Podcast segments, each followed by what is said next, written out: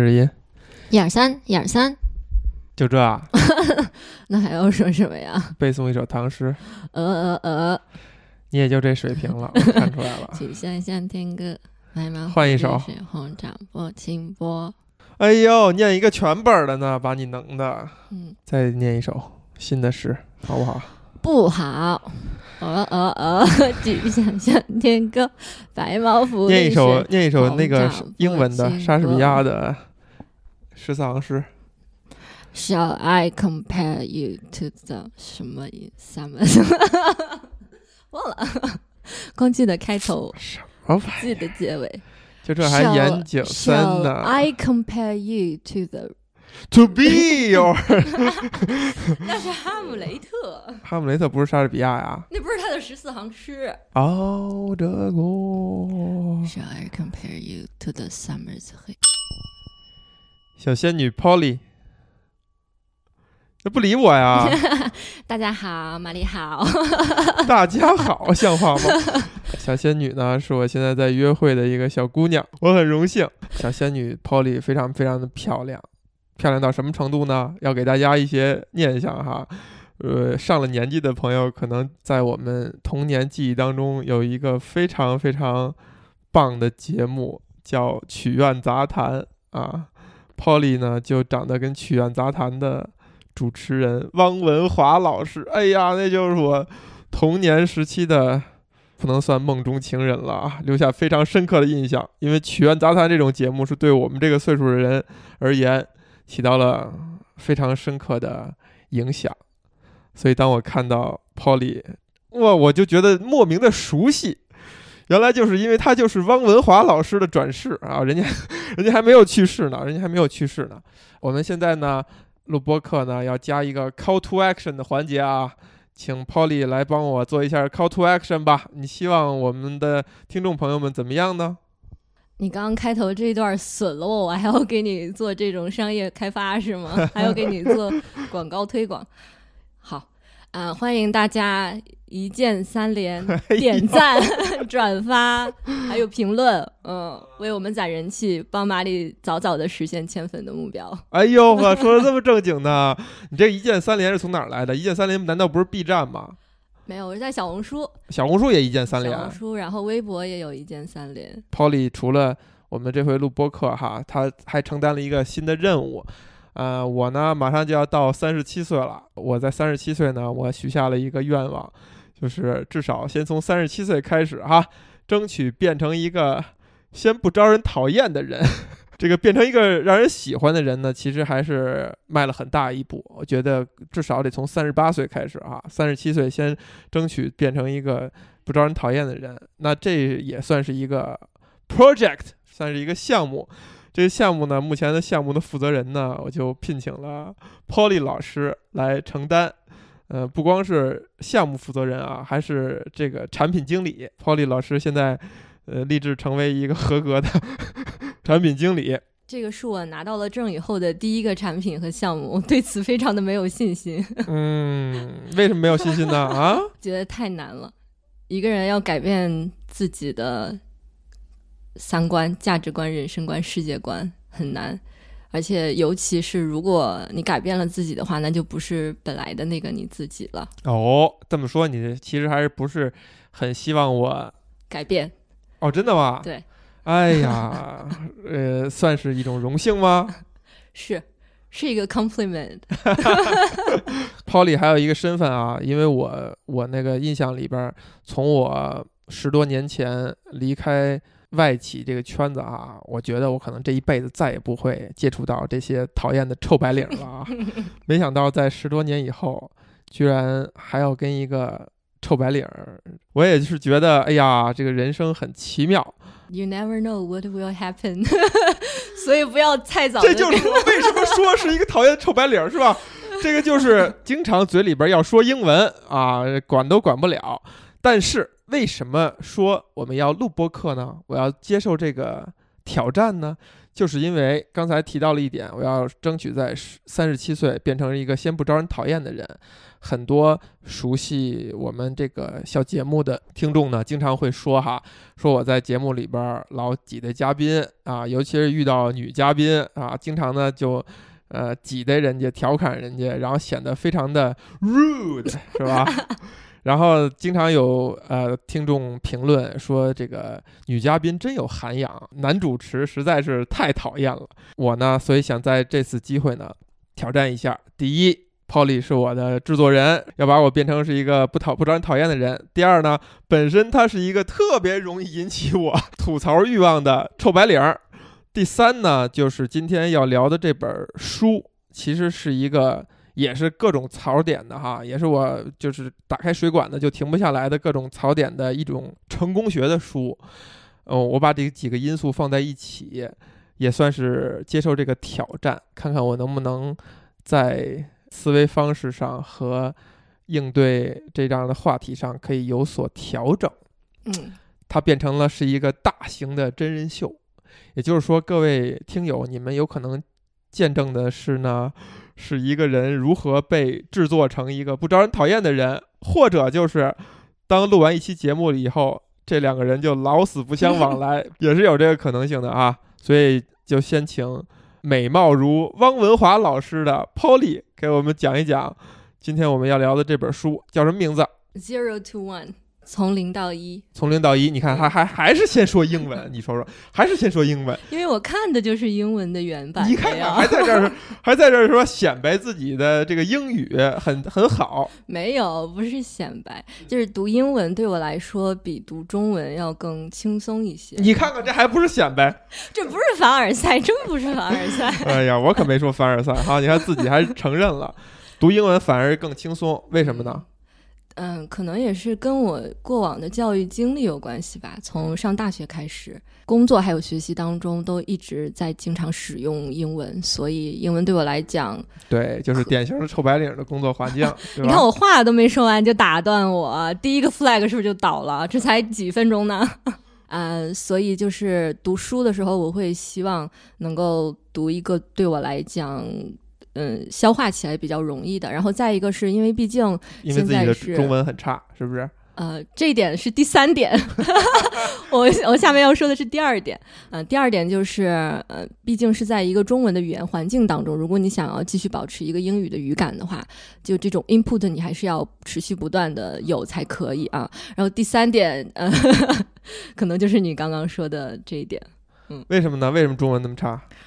嗯，中文差肯定跟使用频率比较低还是有关系的呀。哟，还比较低，为什么使用中文比较低啊？学习从本科以来就一直是学的是英文嘛，所以用的中文就比较少。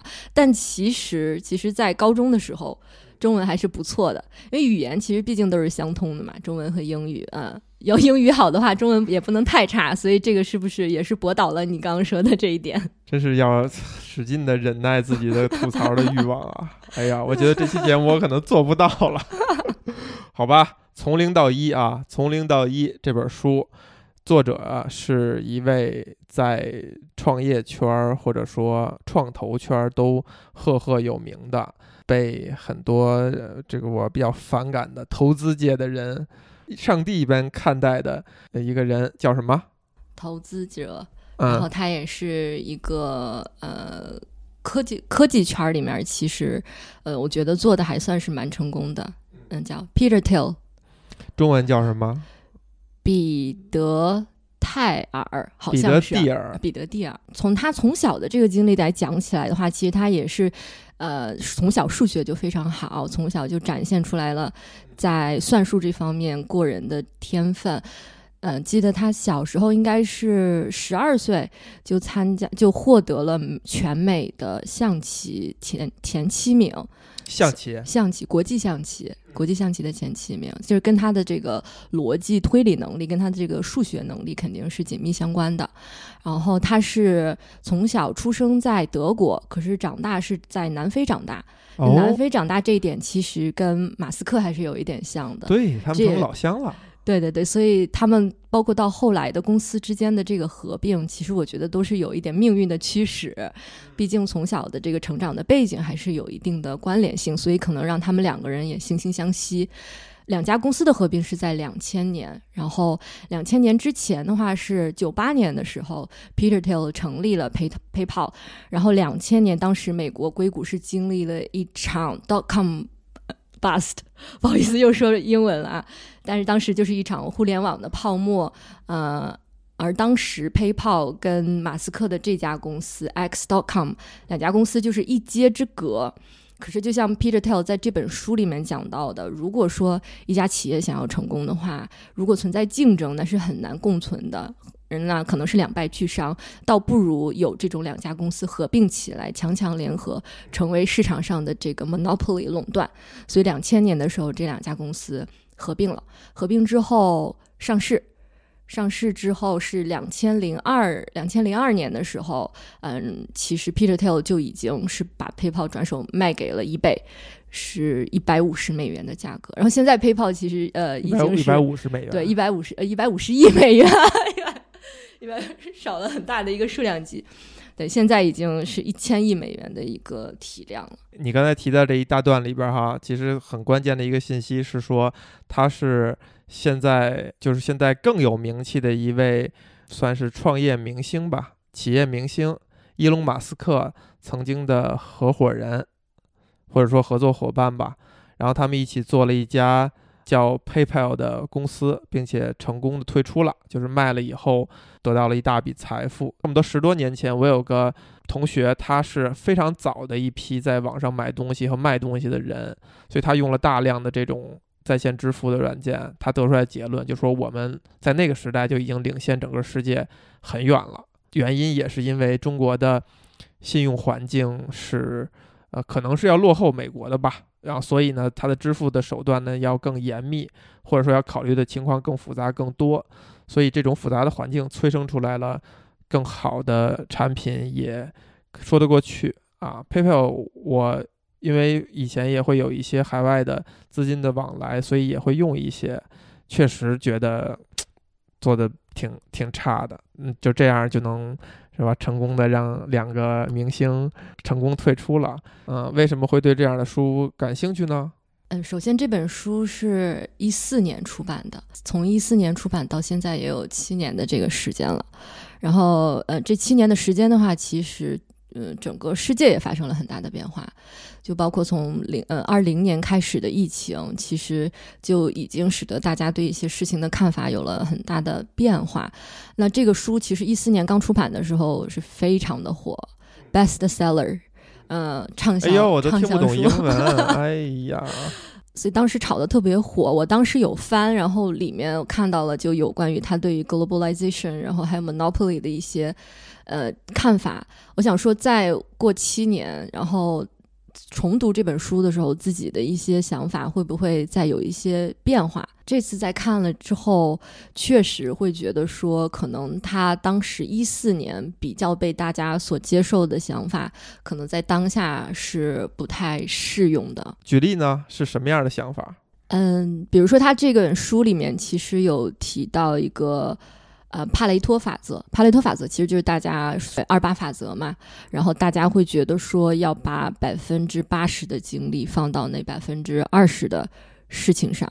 就比如说，我现在其实每天都在刷的这个小红书，你会发现，他每天给你推送的这些博主，基本上都是大 V。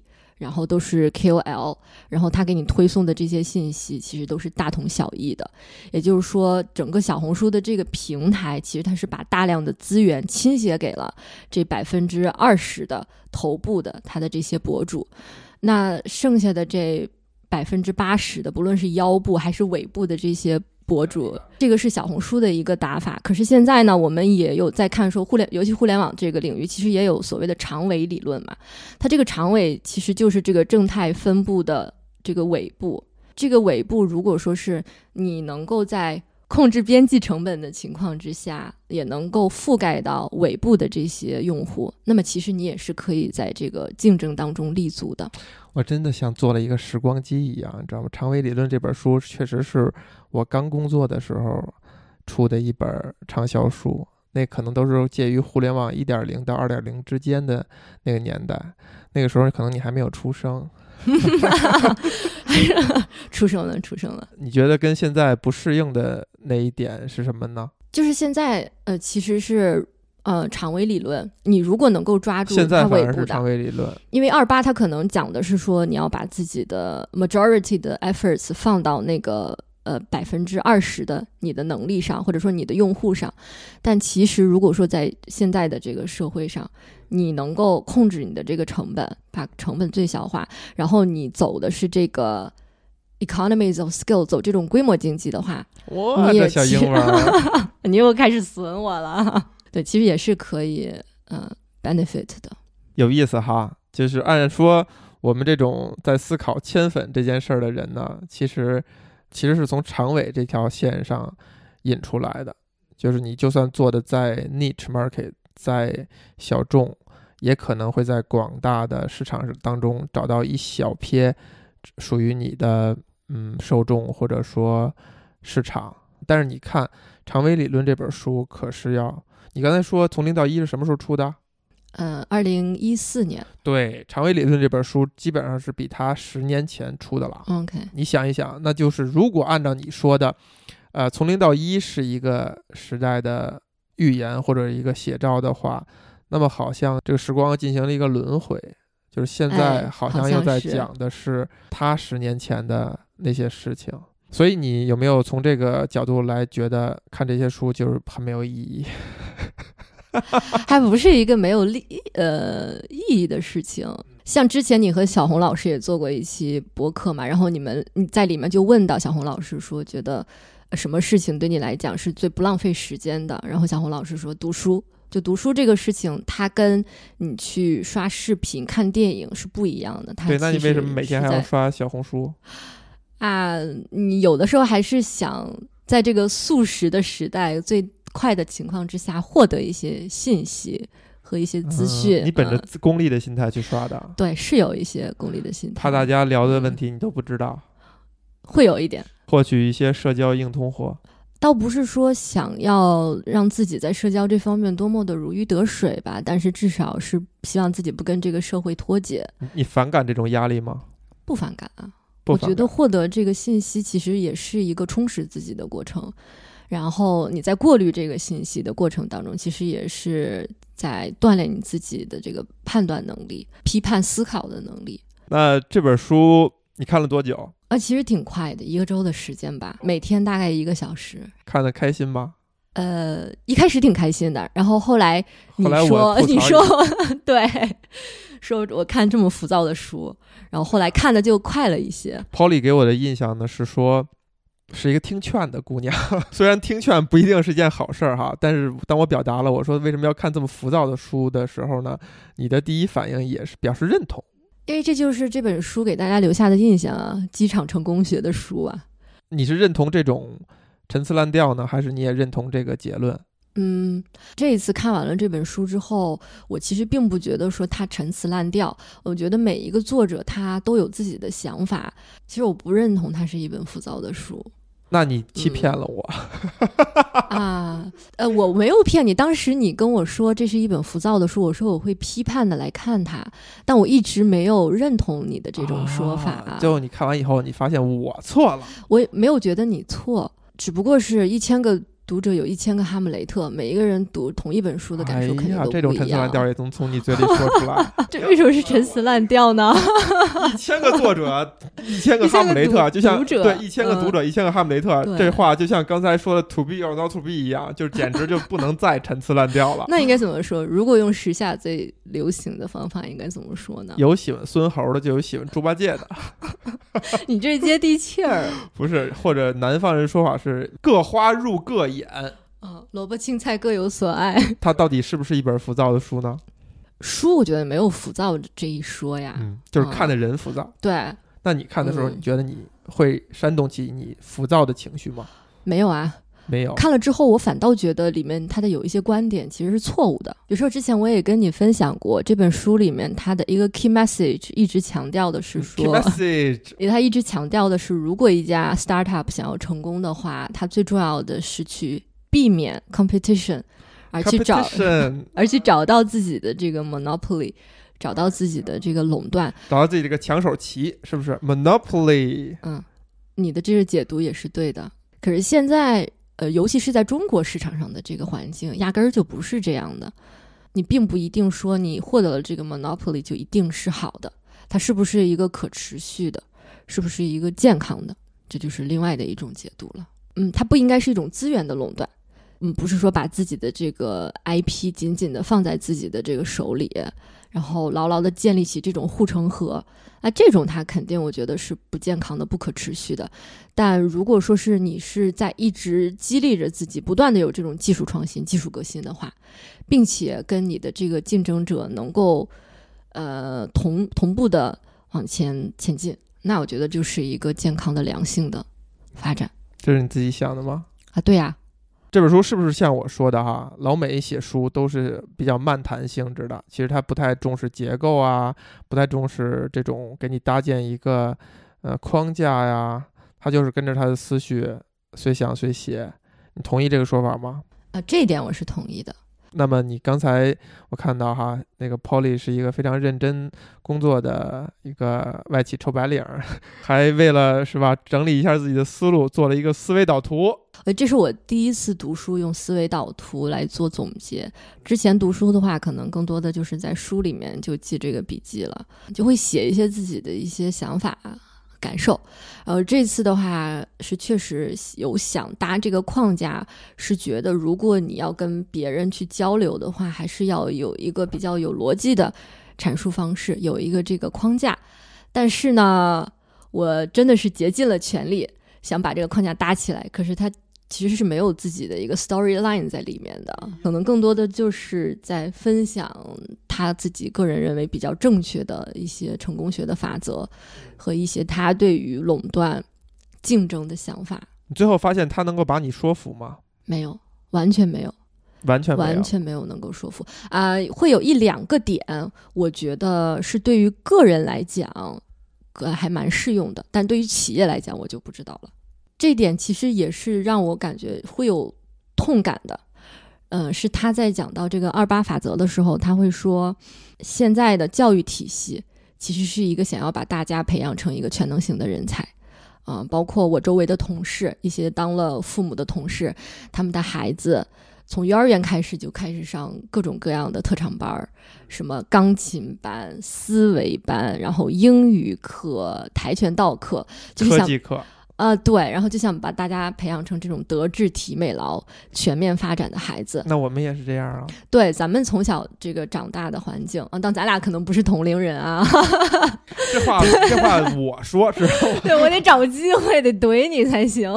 呃，我们从小生长的这个环境，其实也是德智体美劳要要求大家全面发展。可是你会发现，当你踏入到这个社会的时候，呃，你如果说是各个方面都是略懂一点，但是你没有自己非常强的这个优势的话，你是很难在这个社会当中如鱼得水的。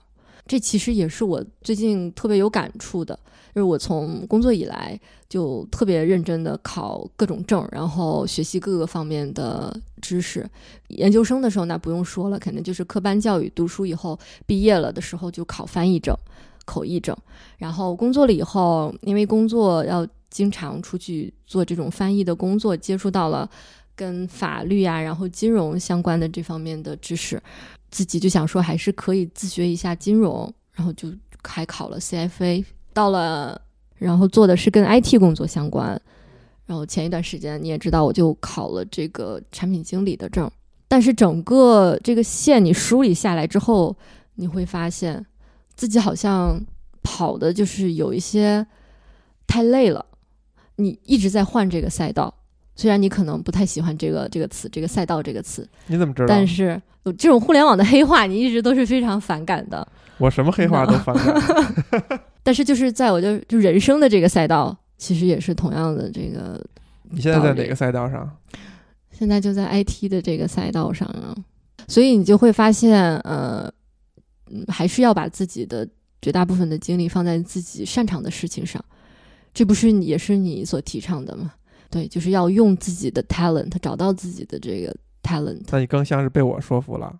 对这一点上是被你说服了。这是你看的第一本跟经管成功学有关的书吗？算是。你觉得你以后还会看吗？其他的？可能不太会了，因为我觉得每一个企业它成功的原因都是非常独特的。就像这本书里面讲到了，他说，呃，Zuckerberg 不会再成立下一个这个社交网络的公司，Larry Page 不会再去成立一个搜索引擎的这样的公司，比尔盖茨不会再成立一个这个操作系统的公司。然后你再问马云，他也不一定会哎呀，比尔盖茨都不没说英文呢，哎呀，哦，这不是对吧？自己也要有一些改进，不能一直被你 diss。就每一个企业成功的原因都是不同的，天时地利人和，没有办法复制的。如果你当历史来看呢？啊，对，那这个点可能倒还是蛮有意思的。就像你刚刚讲到了，就这本书它可能还是一个时代的一个循环。如果当历史来看的话，你会被商业史吸引吗？不会，所谓的成功学的书啊，很容易，也可以会写的比较精彩。它可以写的像就很戏剧性，跌宕起伏，嗯，把很多东西都用因果关系来处理，让你会觉得很实，就是就是会很踏实的感觉，就是哦，做到了这个，好像就能怎样怎样了。他会用因果逻辑的关系去吸引人。精彩有戏剧性。你刚刚说到了两点，其实就你觉得这类的书它的两个特征，一个是它会比较扎实的把因果关系给你阐述出来。对，但其实因果关系它就是一个没用的东西。就是我们在看成功的企业的时候，你回过头去讲他的故事，你怎么讲都可以。历史是成功的人撰写的。你这不又说了一句非常 让我忍不住想吐槽的陈词滥调。哦。啊，好吧，放过你。你会被这种英雄般的故事所吸引吗？不会。如果是这种英雄般的故事的话，为什么不读一些传记自传呢？就是它是真实为什么不读呢？乔布斯传你看过吗？我还看，我看过那个故事。呃，因为那本书它其实是有。呃，中国引进的一本，我觉得就还算是对于乔布斯的一个人生经历写的还挺有意思的。就他有一些 anecdote，就是轶事，是可能平时哎呦，这词儿我真不知道，什么什么逗 他。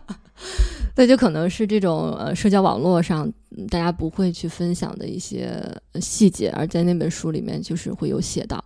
就比如说，你怎么知道我想让你比如？对，因为你是一个特别具象的人，不太喜欢这种概念的东西，比较宽泛的东西。其实这种细节反而是你比能比较打动你的。比如说，呃，这个书刚开始开篇就提到，当时 Steve Jobs 重新被呃 hire 回。苹果公司之前发生的一些事情，就是他们这个董事会其实是进行了非常激烈的讨论。当时苹果的股价是一直下跌，而当时在任的这个 CEO 却呃，应该是一个印度人，如果我没记错的话，就还在海岛上度假。然后他们董事会就急忙的开这个紧急的董事会，就说我们现在怎么解决这个问题。然后当时就大家讨论的一致的结果是说，那我们只能再重新把 Steve Jobs，呃招回来。而 Steve Jobs 当时离开公司的原因，是因为他当时跟董事会里面的一个成员其实关系特别僵。然后他就说，那你要我回来可以，前提就是那个人要离开董事会。而当时那个人就是确实是为了整个公司的大局着想，就确实是离开了。喜欢这个故事情节的原因是，我觉得人都不是完美的。嗯，以前在这个故事里，谁不是完美的？Steve Jobs。在这个故事里，嗯，你觉得他做哪个动作不够好？就是他把那个人对要赶走。对，哎，嗯，他可能不是一个有胸怀的一个一个人，只是因为在多年之前他被踢出去了，而且我相信当时他被踢出局的这个决定肯定不是当时这一个人所做的。啊！但是他现在说，呃，在这个关键，在你们最需要我的这个时候，在我手里有这个砝码的时候，我要，呃，对，要报复。啊！所以你当当成是一个反面的例子来去记忆了。嗯，这个难对，在我看来，这确实是一个人性的弱点。哎，这个事儿有意思哈。你在工作当中会不会有不喜欢的同事？会有，肯定会有。会不会希望他呃离开这个公司，或者说离开跟你合作的这个关系？不会，我觉得所有的关系，嗯，不说所有吧，就关系其实是可以改进的，只要你想，尤其是在工作场合的这种关系，我觉得，呃，它其实是可以改进和提高，但是又不让你那么 personally 非常伤心的。就你试了，然后结果不像你不像你所设想的，那 no harm。它不像是在我觉得跟你的朋友之间，或者说跟你生活当中认识的人，你非常的想去改善跟他的关系，但是你做不到，你就会很伤心。但是因为你是那你不相信 chemistry 吗？这个，我相信啊，对啊，那你可能有的人就是在工作环境下就是有 chemistry 就是不合。如果大家都去调节这种 chemistry 的话，其实反而花了很多时间和精力在干这些事儿，它就变得很没有效率。你不会觉得这么想吗？或者我换句话说哈，你不会会不会呃有一个角度是可以试图理解这个例子，如果是在证明乔布斯是很有洞察的，就是他找到了能够让我更好的去完成这个工作的解决方案之一。对，这也是，嗯、我当时的一个观察，他确实是在成功这方面，就是做做做企业商业这方面，不，我恰恰指的就是他那他具体的那个决定哈，就让这个人离开董事会。我这是两点哈，第一是让这个人离开董事会，会不会对工作工作有所帮助？我个人觉得是有的，否则一个你不喜欢的人在这个董事会里，可能就会对你产生很多的消耗，你的精力就会被牵扯啊。但是这个不展开说哈。另外一点就是在读一个故事的时候，也可能会有人有一种习惯是默认它这个故事是合理的，是有逻辑的，只是你没有理解到，然后你强迫自己去理解它。那我不是这种读者，我觉得我不会强迫自己去理解，去说去 justify 这个事情，给他一个合理合理性啊。我其实蛮带着自己个人的一些感情，我就是想看看他到底是一个什么样的人。乔布斯对于我们这一代人来讲是非常熟悉的一个人，就他那几次大起大落，情节也好，还是事迹也好，都是广为流传的啊。当然，他因为做了 iPhone，然后让他一下就站在了整个科技和商业的前沿，被大家膜拜。所以他那个传记里边有大量的的情节，我是在看之前就知道的。但是有一个点很有意思，就是可能在这个书到最后的时候，就是他已经得知了他患这个胰腺癌很痛苦，然后他也有非常脆弱的一面。但到他最后他躺到病床上的时候，他可能跟他的传记作者还是谁在谈到死亡，他就说死亡这个事儿有意思的一点在于，突然间一下关了就没了，啪的一下就像开关一样。这也就是为什么我不喜欢在苹果的产品上边做开关这样的装置。他很希望这个机器就是永远在运转下去，你不会想着把它关掉。就是你感觉世界上不是所有人都能够从这个角度去想问题，或者说很在意这件事儿，而有可能这件事儿是因为对生死的思考产生的，或者就是不是这样的，而是他内心深处永远很在意的某些事儿。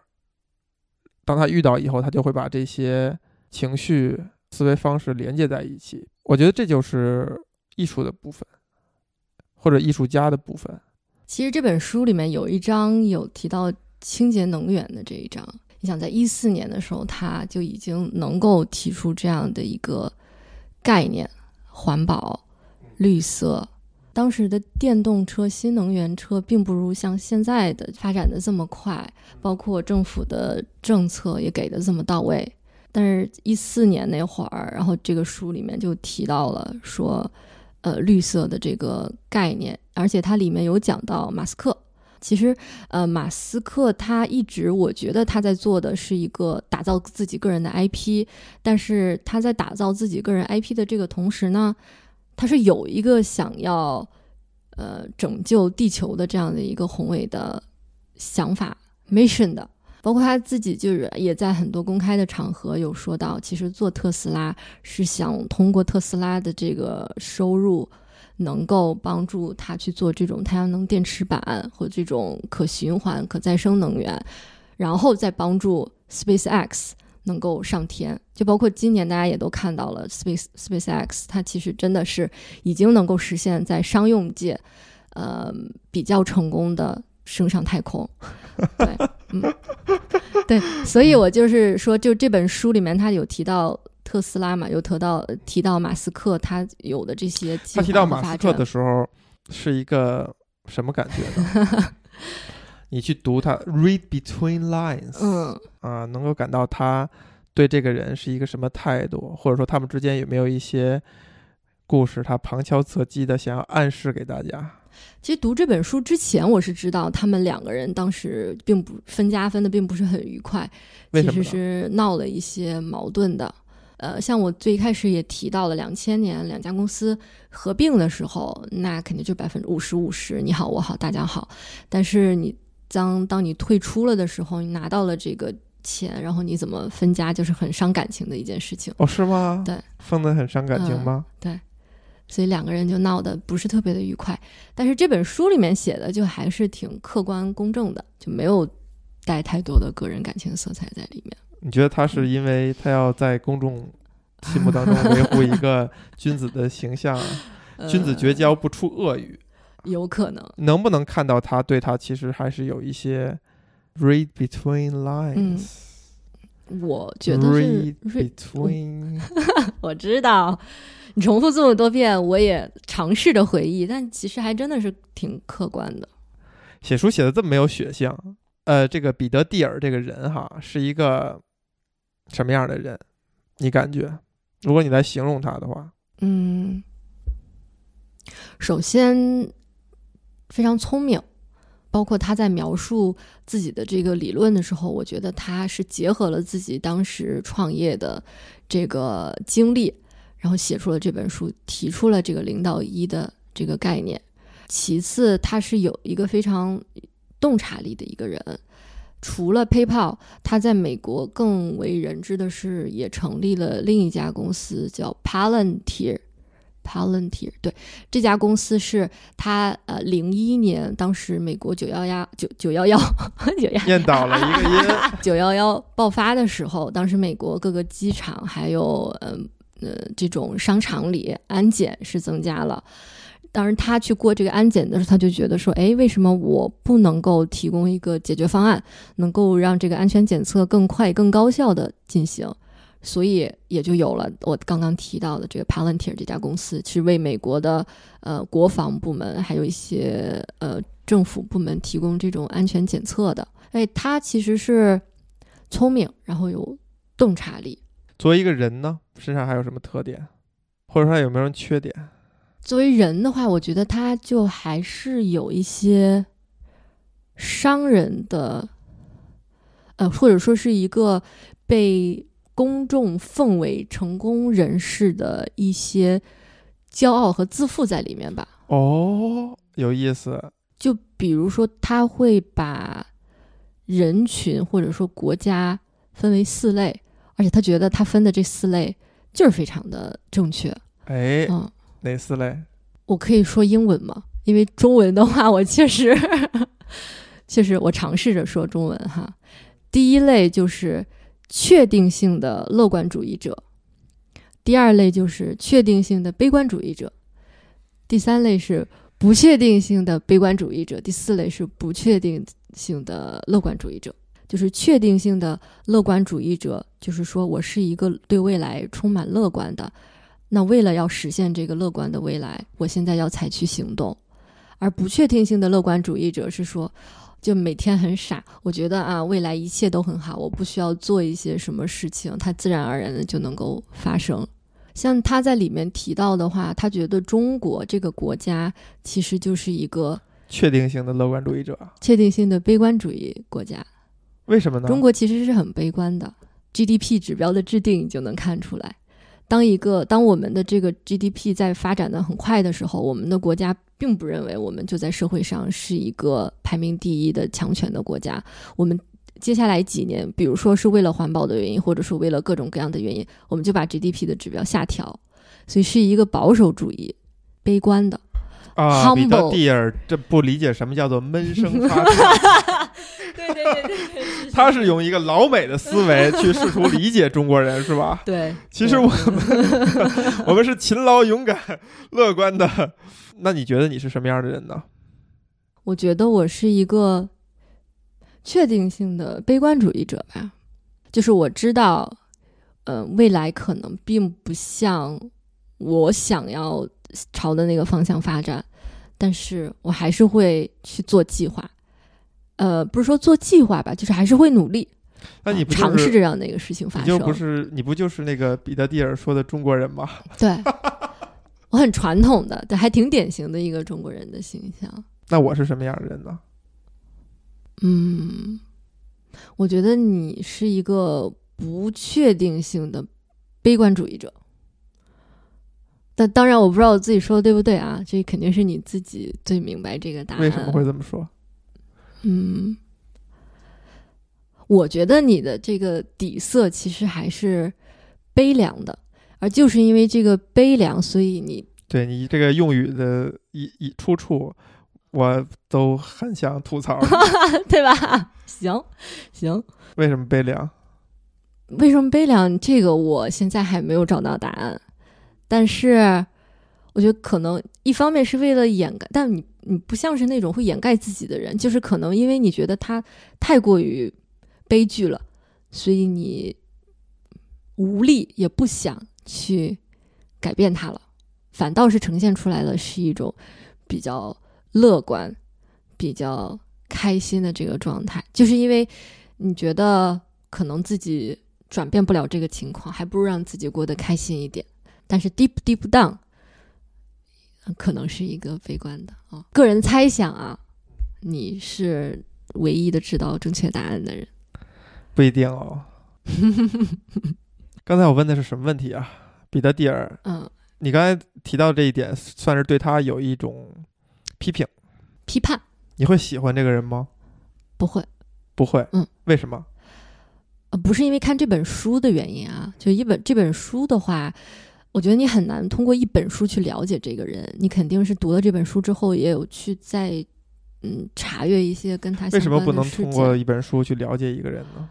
他太片面了呀，而且还是因为他写的不是很真诚？其实因为是一本成功学的书，所以我觉得他没有办法百分之百的真诚。说的对，点就在这儿。我刚才就嗯在想，为什么我们会把一类书叫做成功学？嗯就是可能写作者作者自己本身他都不一定相信这件事情，他是找只是找了一个论述的角度，把他这样论述出来。对，他为了把这个书出版，他为了卖，他是在立人设，可能这不是他真实的自己，是他希望别人眼中的这样的自己。那你再说你为什么不喜欢他，对？这可能又跟政治有一些相相关。我看着你的眼睛，我都不敢说了，你说呀 我，又怕你吐槽我。吐槽你。对，今天今天这个没想到也面前的这位漂亮的姑娘哈，居然说了很多叫什么言之凿凿的一些商业和政治的见解哈，让我也是非常的瞠目结舌。继续，嗯，就是当时特朗普在参参加美国大选的时候，其实呃绝大多数的硅谷的科技新贵，他们支持的是民主党，因为民主党他们是更有包容性的，然后对于科技的发展更持支持的态度。可是 Peter Thiel 他支持的却是特朗普啊，这个共和党共和党嗯偏保守，对偏保守，而他支持的原因呢，就是因为特朗普特朗普是不支特，又念叨一个，好，因为特朗普这个不符合你曲苑杂谈主持人的身份啊。我一直也没有承认过呀。哦，原来你不是啊！你早说，你欺骗了我，我以为你是汪文华老师呢。我不跟你一会了。特朗普他是不支持增加税收的，所以 Peter Thiel，我觉得他作为一个这么成功、已经实现财富自由的一个社会公民，为什么不能够去为这个社会做一些贡献呢？就反哺一下社会呢？你这个问题要讨讨论吗？不讨论了哈，讨论了就没完没了了啊！因此，原来是因为证件你不喜欢他，除此之外没有没有原因？啊，另外的一个原因就是，嗯，他在这本书里面可能就是对于像你讲，对于中国的发展，并没有一个非常成熟的想法，就还是活在他自己的这个世界是大放厥词，嗯，对对对对，自大，嗯，是他就是自大用英文怎么说？一个 arrogant，哎呦，真厉害，让说就说哈。对，所以我觉得在他的一些观点没有得到证实，就他没有呃真正的去深入这个国家和地区去见的时候，你就没有资格去做这种评论。呃，像这本书里面，其实零到一嘛，这个是他的一个核心的想法。他觉得说，只有零到一是最有价值的，一到 n，像中国的一些科技企业，就是只是不断的、单纯的在 copy paste 硅谷的一些概念，他觉得这是一种非常拙劣的抄袭，一点价值都没有。这是他原话呀，嗯，拙劣的抄袭。啊，那没有没有拙劣用英文怎么说，lame，我的天哪，lame！那以后我就用这个词儿吐槽你啊，lame。不是 cliche 吗？又多哎呀了一个。，cliche，cliche 已经不这个分量已经不足够，lame，太好了，终于找到这个词了，lame。嗯，但其实在我看来，中国的科技企业现在能够成功，是有它很很大的一个区，就是特点和原因的，不是他想的那么简单的，就只是一个世中国只是一个世界工厂，没有我们自己的一些创新。你更喜欢从零到一的过程，还是喜欢从一到 n 的过程呢？当然，你哪个过程也没不曾经历过哈，嗯，就是你去想象，我如果你是一个嗯女企业家，你是否曾经想象自己是一个女企业家？没有，从没有。从来没有过。如果是呢？现在你突然间有一天，嗯你，爸妈跟你说啊，我隐瞒了你这么多年，其实咱们家是一个什么来着？Monopoly，对吧？你将有一大片的财产和企业继承给你，怎么办？那是女企业家的概念吗？我认知当中的女企业家应该是她白手起家自己打造出来，像董明珠这种，就只有她这种的成长经历和成功的经历，在我看来是一个女企业家。如果是继承家产的话，这种我是，我觉得她不应该，她或者说在我认为分类里不是一个女企业家，回到那个问题，你有没有嗯想象过自己？没有，从没有过，没有过，为什么呢没？有过。我觉得要成为一个企业家，要放弃的东西太多了。比如呢？嗯，比如说要放放弃真善美，嗯，对，但这个有点太过于哲学了，就太过于缥缈了。但是他实实在在的，他会放弃，他会放弃，比如说陪伴家人的时间，他会放弃自己的健康，就太多的东西了。我觉得不值得。可是你不是一直想改变世界吗？对，但是或者说有嗯改变世界的想法吧？很少有哈，还是年轻。就是，嗯，改变世界不一定要成为成功人士才能够改变世界、哦，女企业家不一定是个成功人士哦。啊，那我换一种说法，就是，嗯，不一定是要成为女企业家才能够改变世界。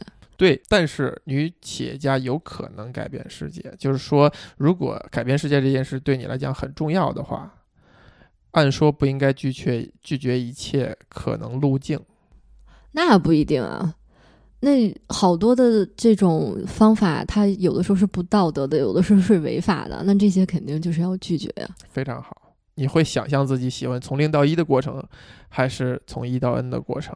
嗯，我喜欢或者说是我希望自己能够是一个从零到一，但我知道我没有这样的能力和天赋，我更擅长的是从一到 n。什么时候意识到这一点的？其实一直以来，我就觉得自己的创新的能力是不够的。我可能是一个很好的计划者和执行者。这个事儿让你觉得伤感吗？会有一点。那个一点是因为什么呢？那个一点是因为我觉得成为一个有创新能力的人是一件很棒的事情，是一件很酷的事情。它是一个能够让你创造的东西被大家所喜欢。但最近更深有体刻的就是我在设计 logo 的时候，对你在说我没有天赋这一点，你认吗？我我认啊，所以这时才觉得就你会难过吗？无奈嘛，会啊，会生气吗？倒不会生气，为什么不生气？就别人只是说出来了一个事实，那不会觉得恼羞成怒吗？不会啊，不值当的吧？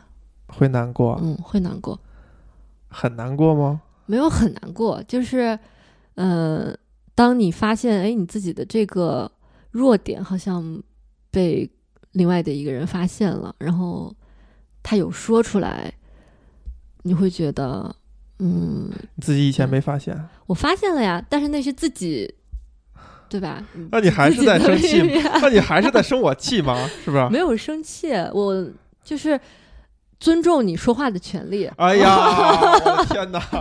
政治正确，非常政治正确。但我这个吐槽很不好哈。你不是我的制作人吗？你要那个批评我，纠正你、批评你要。纠正我。你是一个接受批评的人吗？这是我想做的事情。呃，刚才我突然间想到一点什么，就是你在说做一个做有创造力的这个人的时候，你形容那个好处，恰恰就是阻碍了你成为这样的人。你说的是做出一个东西来会被大家喜欢，真正有创造力的人是不会这么去想问题的。他不会在意他做出来的东西是不是被大家喜欢，他更在意的是这个东西是不是 police 的到了自己。嗯那个才是真正的创造或者说创意嘛，就是他触达了一个自己从未达到的一个领域，给了自己无限大的新鲜感和新奇感。当然，他可能会某种程度在意这个东西会不会别人认可，但是那一定是优先级更弱的一个排序。你会让彼得蒂尔这样的人做你的老板吗？不会。为什么？就像我们刚刚聊的，他太过于自负了。嗯，不喜欢自负的人不。喜欢自负的人，不喜欢他觉得自己 know everything。那注定我们没法很好的相处下去啊。You never know what you don't know。You don't know what you don't know。那关于这本书，你还没有什么想说的了？我问你一个问题吧，嗯，就这本书，你觉得它非常的浮躁的原因是什么呢？刨去刚刚大家都说的很明显的原因，它是一本成功学。那可能我恰恰就是想说这一点哈。其实很多大量的书都，我觉得他们的路子都差不多，所以你就能够找到这个方法论背后的方法论。首先我，我更喜欢从零到一的过程。如果严格按他这样来分的话，我对于从一到 n 的过程是非常不耐烦的。我不知道我为什么要做这件事儿。很早我就跟你说，我不太关心这个世界。我的所谓的关心或者好奇呢，是完全从观察，可能更像是一个观察者吧。那从这个角度上，为什么会觉得这种书浮躁呢？就是因为它其实不是给观察者看的，它是给有目的的人看的，就希望能够学到一些啊，希望能够掌握某个技巧啊、真理啊，然后就可以应用起来，所以它是浮躁的。就是世界上好像没有这样的东西，就是你学到了一个真理以后，你就可以怎样怎样的，但是它会让很多人产生这种错觉，它可以，他可以像这个作者一样成功。人产生一种错觉是可以学到一些东西，可以让自己不一定成功哈，就让自己可以更怎样，寄希望于给别人产生这种错觉是一件 evil 的事情。前提是如果他自己并不，他自己已经认识到这东西是不能传递的。我觉得一些非常有才华的人，他可能很早会意识到这一点，或者他很早会相信这个世界就是由少数的一些人的一些少数的决定去影响的，大多数人其实并没有起到很关键的作用。但是你又你又想煽动起来，让那些人认为自己可以起到这些作用，可以做到一些事情，我觉得是很不道德的。这个就已经是更严厉的批判了哈。我不知道他最后的口径会不会给人这种感觉。但这本书里面，他其实可能不像你对他的这个刻板印象，觉得他是给你提供了一套方法论的。恰恰相反，他在这本书里面说，成功有从来没有一个公式，你永远是要，嗯，找到自己最擅长的那一面。哎，这其实我觉得跟就传播学也是有关系的，就是语言的力量是很强大的。他用一个非常简短的零和一这样的一个概念，就让很容易能够 punchline，很容易对啊打出去，是不是？是，这也让我其实联想到了现在互联网这个领域就用的非常广的这种黑话。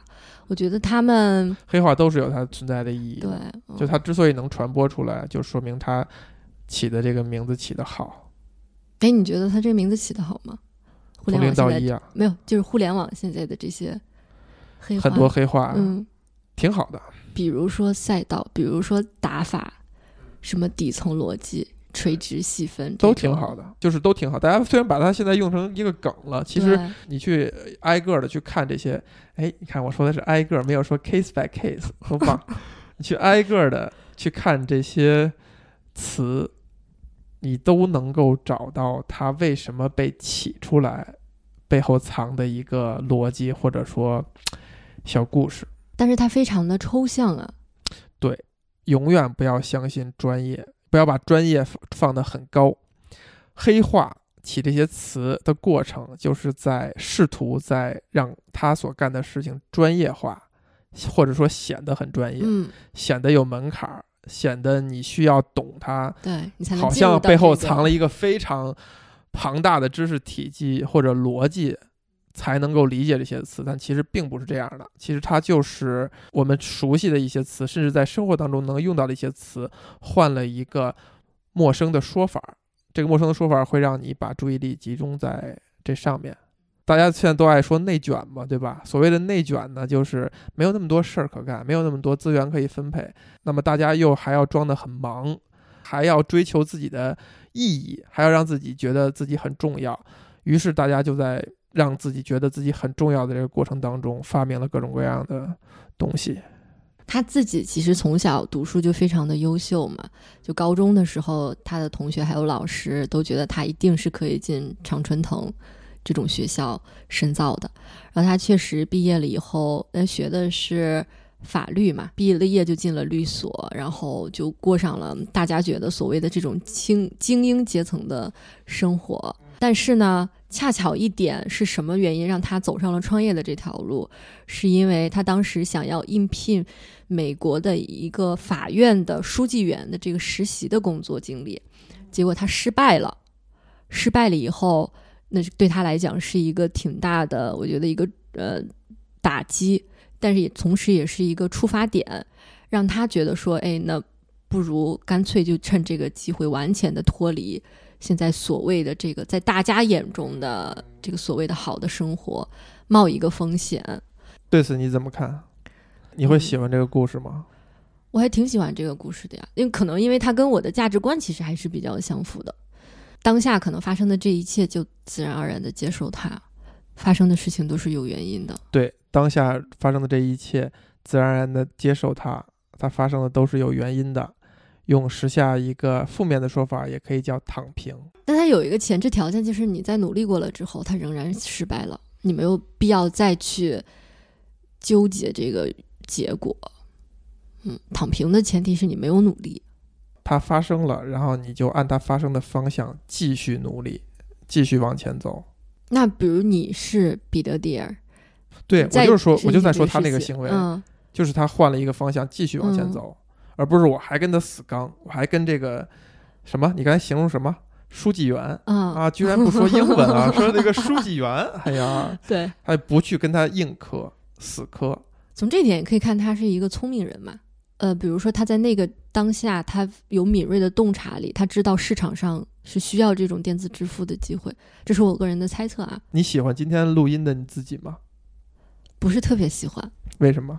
我觉得就是讨论的这本书，讨论的这个话题离我有一些远，所以我没有办法分享自己的比较切实的故事和感受，更多的是我自己的一些想法，但这些想法没有什么依据。但还说的挺言之凿凿。我没有言之凿凿啊，你不是也 揭露了我好几次吗？你不喜欢今天的自己吗？不能说不喜欢吧，就不是最佳的状态。嗯，不是我自己觉得最舒服的状态。